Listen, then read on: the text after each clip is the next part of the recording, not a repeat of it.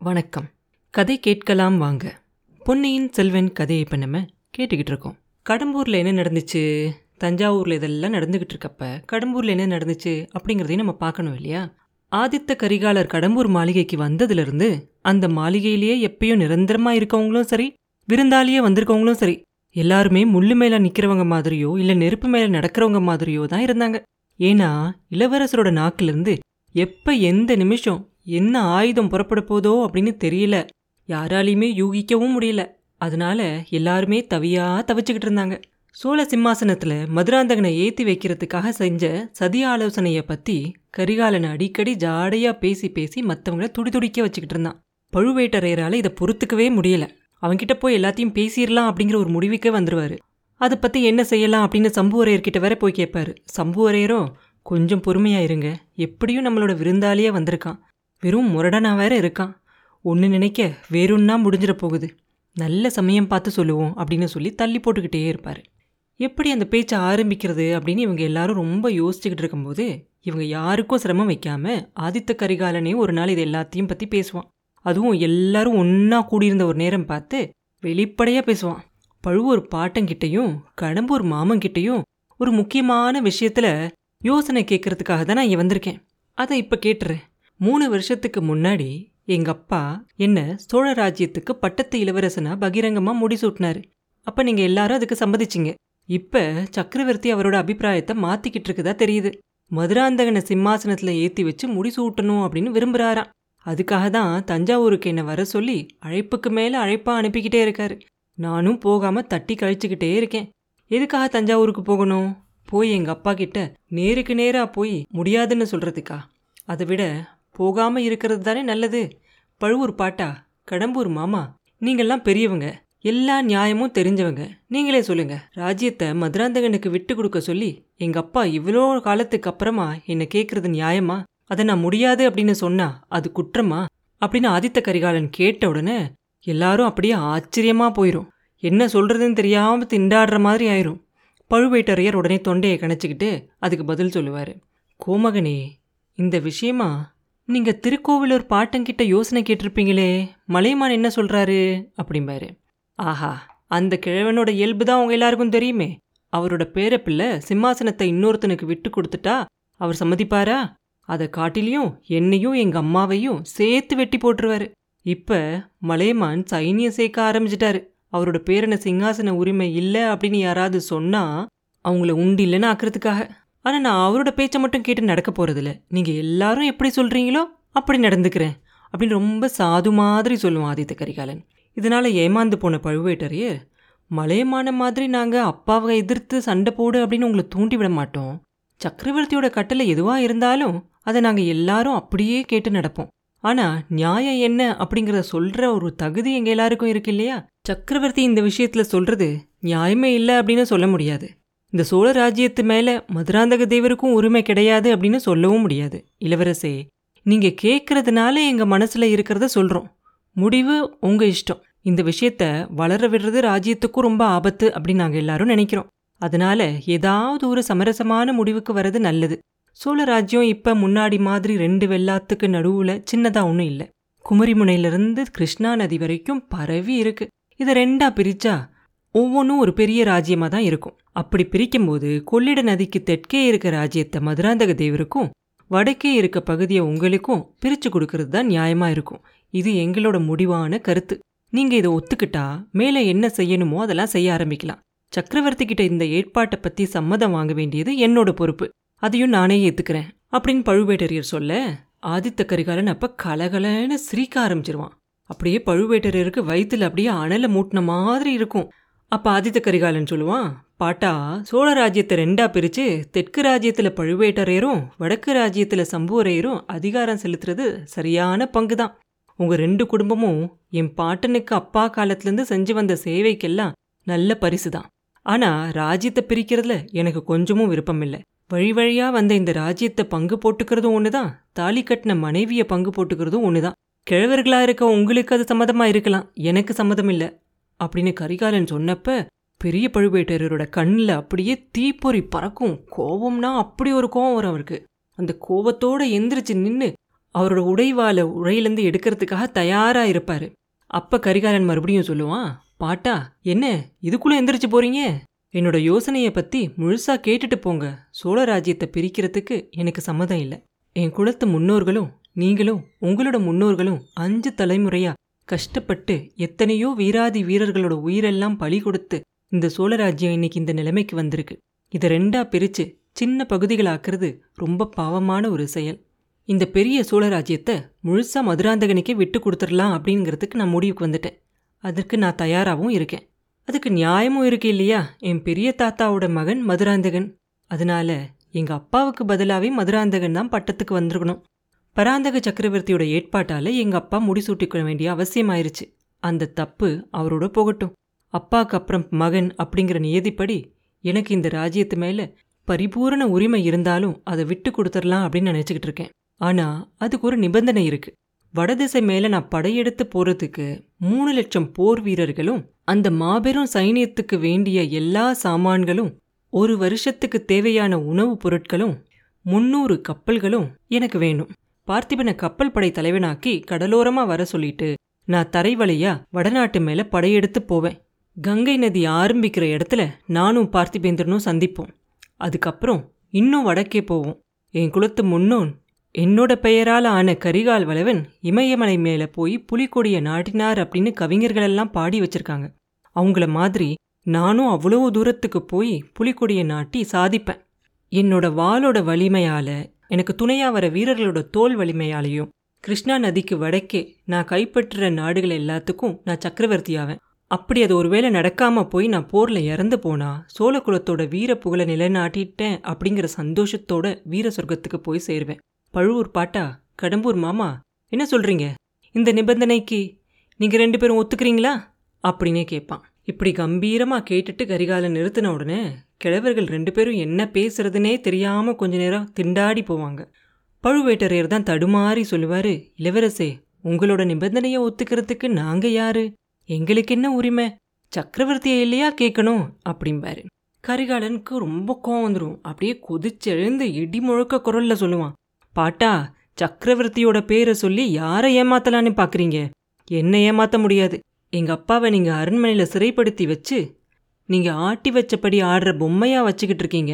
அது எனக்கு தெரியாது அப்படின்னு நான் நினைக்கிறீங்க? சின்ன பழுவேட்டரையரோட அனுமதி இல்லாம யாராலையும் எங்க அப்பாவை பார்க்க முடியாது. என் தம்பியை ஈழத்திலிருந்து சிறைப்படுத்தி கொண்டு வரத்துக்காக எங்க அப்பா கட்டளை போட்டது சக்கரவர்த்தியோட சொந்த விருப்பத்தினாலேயா? இல்ல உங்களோட கட்டாயத்தினாலேயா? இந்த தேச மக்கள் எல்லாரோடையும் கண்ணுக்கு கண்ணான வீராதி வீரனை சிறைப்படுத்தி கொண்டுகிட்டு வர சொல்லி எந்த தகப்பனாவது இஷ்டப்பட்டு கட்டளையிடுவானா? அருள்மொழியை சிறைப்படுத்தி கொண்டு வந்து கடல்ல மூழ்கடிச்சு கொன்னுட்டதா? உங்க மேல இன்னைக்கு சோழ நாட்டு மக்கள் எல்லாரும் ஆத்திரப்பட்டு கொதிச்சுக்கிட்டு இருக்காங்க. அப்படின்னு அவன் சொல்லிக்கிட்டு இருக்கும் போதே பழுவேட்டரையர் இளவரசே அப்படி அபாண்டமான பழி யார் சொன்னது? சொன்னவனோட நாக்கையும் வெட்டுவேன் அவனையும் கண்டந்துண்டமா வெட்டுவேன் அப்படின்னு சொல்லி அலறுவாரு. ஆதித்த கரிகாலன் பதிலுக்கு சொல்லுவான் பழி சொல்றவங்க ஒருத்தரா இருந்தா நீங்க கண்டந்துண்டமா வெட்டலாம். பதினாறாயிரம் லட்சம் பத்து லட்சம் பேர் சொல்றாங்க. அவ்வளவு பேரையும் நீங்க தண்டிச்சா சோழ நாடே பிணக்காடாவும் சுடுகாடாவும் மாறிடும் சிவபக்தனான மதுராந்தகன் ஆட்சி செய்யறதுக்கு சோழ நாடு தகுந்த ராஜ்யமாக இருக்கும் ஆனா பாட்டா அந்த பேச்சை நான் நம்பல. மக்களெல்லாம் முட்டாள்தனமாக முட்டாள்தனமா சொல்றாங்க. ஆராய்ஞ்சு பார்க்காம ஒருத்தன் கட்டிவிட்ட கதையே மத்தவனும் திரும்பி திரும்பி சொல்லிக்கிட்டு இருக்காங்க. சோழ குலத்துக்கு பரம்பரை பரம்பரையா துணைவர்களாக இருந்த நீங்க அந்த மாதிரியான ஒரு செயலை ஒரு நாளும் செஞ்சிருக்க மாட்டீங்க. அருள்மொழி கடல்ல மூழ்கியிருந்தா அது அவனோட தலைவிதி. மூணு உலகமும் ஆள பிறந்தவன் அப்படின்னு சொன்ன ஜோசியர்கள் எல்லாம் சொன்னதும் பொய்யாகணும் அப்படிங்கிறதுக்காக தான் கடல்ல மூழ்கி செத்து போயிருக்கணும். பாட்டா நீங்க எவ்வளோ பெரிய வீராதி வீரரா இருந்தாலும் நடுக்கடல்ல சுழிக்காற்ற வரவழைக்கிறது கப்பல்ல இருந்த பாய்மர் மேல இடி விழுந்து எரியறதும் உங்களால முடியாத காரியம். ஒருவேளை அது பாண்டிய நாட்டு மந்திரவாதிகளோட காரியமா இருக்கலாம். நீங்க அதுக்கும் பொறுப்பில்லை. அதனால அருள்மொழியோட கதிக்கு நீங்க பொறுப்பாளி இல்லை.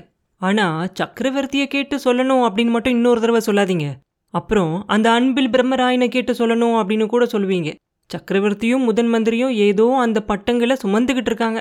உங்க விருப்பத்தை மீறி அவங்க எதுவும் செய்ய முடியாது.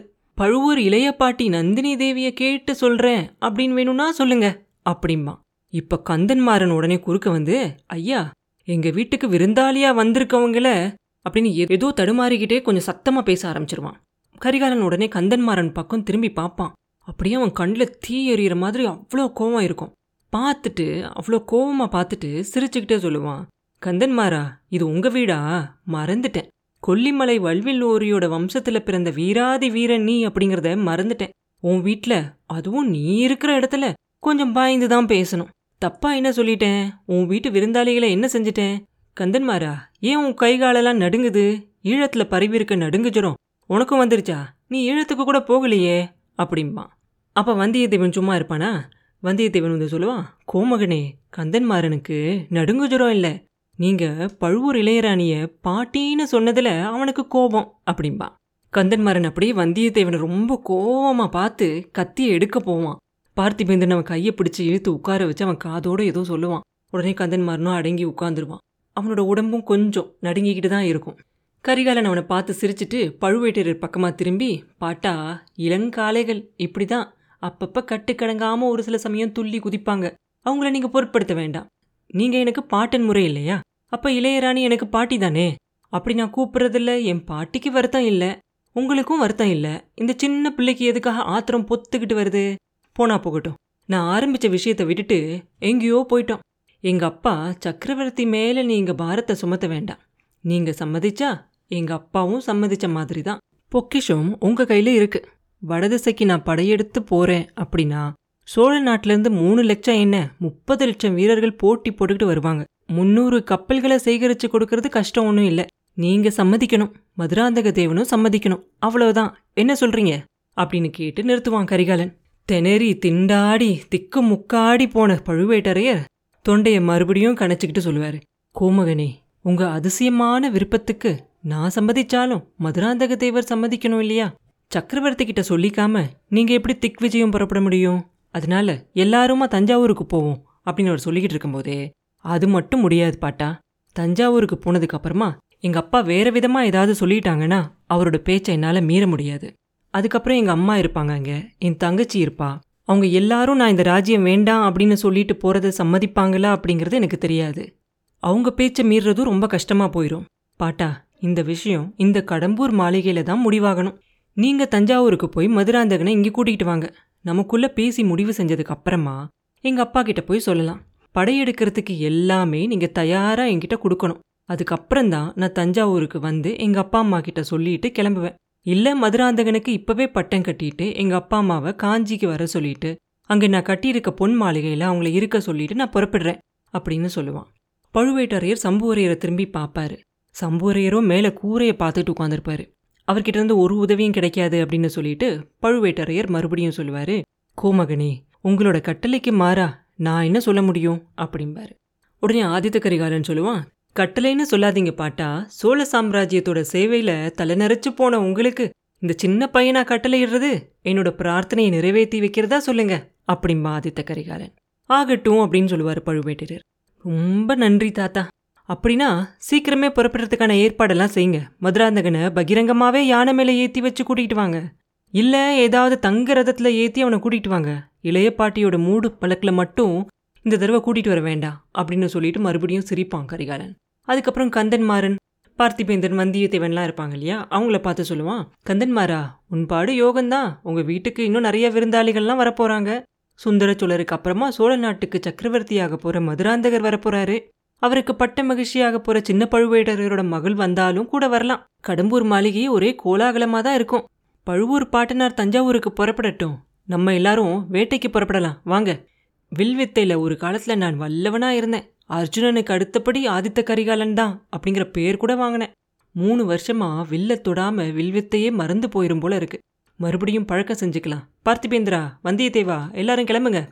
வேட்டைக்கு எங்க போகலாம்? கொல்லிமலைக்கு போகலாமா? அப்படின்னு வெளிப்படையா கேட்பான் கரிகாலன். இவ்வளோ நேரமும் பேசாம இருந்த கம்புவரையர் இப்ப வேகமா வந்து சொல்லுவாரு. கோமகனே கொல்லிமலை ரொம்ப தூரத்துல இருக்கு. அவ்வளோ தூரம் போக வேண்டியதில்ல. வீரநாராயண ஏரிக்கு மேற்கு கரையில அடர்ந்த காடு இருக்கு. அத தண்டகாரண்யம் அப்படின்னும் சொல்லுவாங்க. வேட்டைக்கு வேண்டிய காட்டு மிருகங்கள் எல்லாம் அங்க நிறைய இருக்கு. அந்த காட்டுல இருந்து வேட்டையாடின எல்லா மிருகங்களையும் நம்மளோட வேட்டை மண்டபத்துல வச்சிருக்கோம். அது இந்த மாளிகையில இருந்து ரொம்ப பக்கத்துல தான் இருக்கு. காலையில் வேட்டையாட புறப்பட்டா ராத்திரி வீடு திரும்பிடலாம் அப்படிம்பாரு. உடனே ஆதித்த கரிகாலன் சொல்லுவான் அப்படியே செய்யலாம் ஐயா. இந்த மாளிகையில நான் விருந்தாளியா இருக்கிற வரைக்கும் நீங்க வச்சது தானே எனக்கு சட்டம். உங்க பொண்ணு மணிமேகலையையும் வேட்டைக்கு கூட்டிட்டு போகலாமா? அவ இருக்கிற இடம் எப்பயுமே கலகலப்பா இருக்கு. அப்படிம்பா. எனக்கு ஆட்சேபம் இல்லை மணிமேகலையை கேட்டு பார்க்கலாம் அப்படிம்பாரு சம்புவரையர். அப்போ கந்தன்மாரன் சொல்லுவான் வேட்டைக்கு போகிற இடத்துல பெண்கள் எதுக்கு? அவங்க பத்திரமா இருக்காங்களா இல்லையா? அப்படின்னு பார்த்துக்கிறதுக்கு தான் வேலை சரியாக இருக்கும். வேட்டையில் கவனம் செலுத்த முடியாது. அப்படியே இல்லைனாலும் நந்தினி தேவிக்கு இங்கே யாராவது துணையாக இருக்கணும் இல்லையா? அப்படிம்பா அப்போ ஆதித்த கரிகாலன் சொல்லுவான் ஆமாம் ஆமாம் கந்தன்மாரனுக்கு எப்பயுமே பழுவூர் பாட்டியை பற்றி தான் கவலை. மணிமேகலையை கூட்டிகிட்டு போகிறதால இன்னொரு கஷ்டமும் இருக்குது அவள் துள்ளி குதிக்கிறத பார்த்துட்டு மான் துள்ளி குதிக்கிறத நினச்சி அவன் மேலே யாராவது அம்ப விட்டாலும் விட்டுருவாங்க. பெண்கள் எல்லாம் அரண்மனையிலேயே இருக்கட்டும். நம்ம வேட்டைக்கு போகலாம். நாளைக்கு அதிகாலையில் புறப்படணும். இன்னைக்கு ராத்திரி குறவை கூத்த கொஞ்சம் சீக்கிரமாக முடிச்சுக்கங்க. அப்படின்னு சொல்லிட்டு சம்புவரையர்கிட்ட சொல்லுவான். ஐயா வேட்டைக்காரங்களுக்கெல்லாம் இப்பயே சொல்லி வச்சிருங்க. வந்தியத்தேவா வா நம்ம தங்குற இடத்துக்கு போகலாம் அப்படின்னு சொல்லி ஆதித்த கரிகாலன் வந்தியத்தேவனோட கையை பிடிச்சு இழுத்துக்கிட்டு கிளம்புவான். கந்தன்மாரனுக்கும் பார்த்திபேந்திரனுக்கும் அவங்க ரெண்டு பேரையும் பார்க்கும்போது அப்படியே ரொம்ப பொறாமையாக இருக்கும். சம்புவரையர் உடனே வேட்டைக்காரங்களுக்கெல்லாம் கட்டளையிடுறதுக்காக ஆரம்பிச்சிருப்பார். பழுவேட்டரையர் நந்தினியை தேடிக்கிட்டு அந்த புறத்துக்கு போவார். அப்புறம் என்ன நடந்துச்சு? அப்படிங்கிறத அடுத்த பதிவில் பார்ப்போம் மீண்டும் உங்களை அடுத்த பதிவில் சந்திக்கும் வரை உங்களிடமிருந்து விடைபெறுவது உண்ணாமலே பாப்போம் நன்றி.